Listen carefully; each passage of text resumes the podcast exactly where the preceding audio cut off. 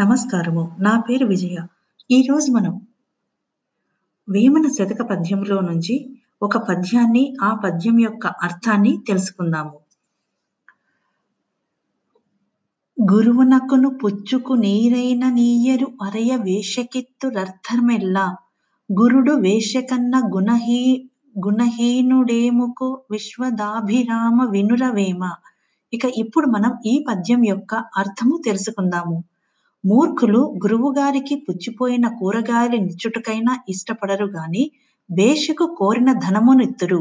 భేష కంటే గురువు తక్కువ అని వారు భావింతురు అని వేమన గారు ఈ పద్యంలో చెబుతూ ఉన్నారు. మనం తెలుగు పద్యాలను పిల్లలకు ప్రతిరోజు నేర్పించటం వలన వారిలో మారల్ వాల్యూస్‌ని మనం పెంపొందింపవచ్చు.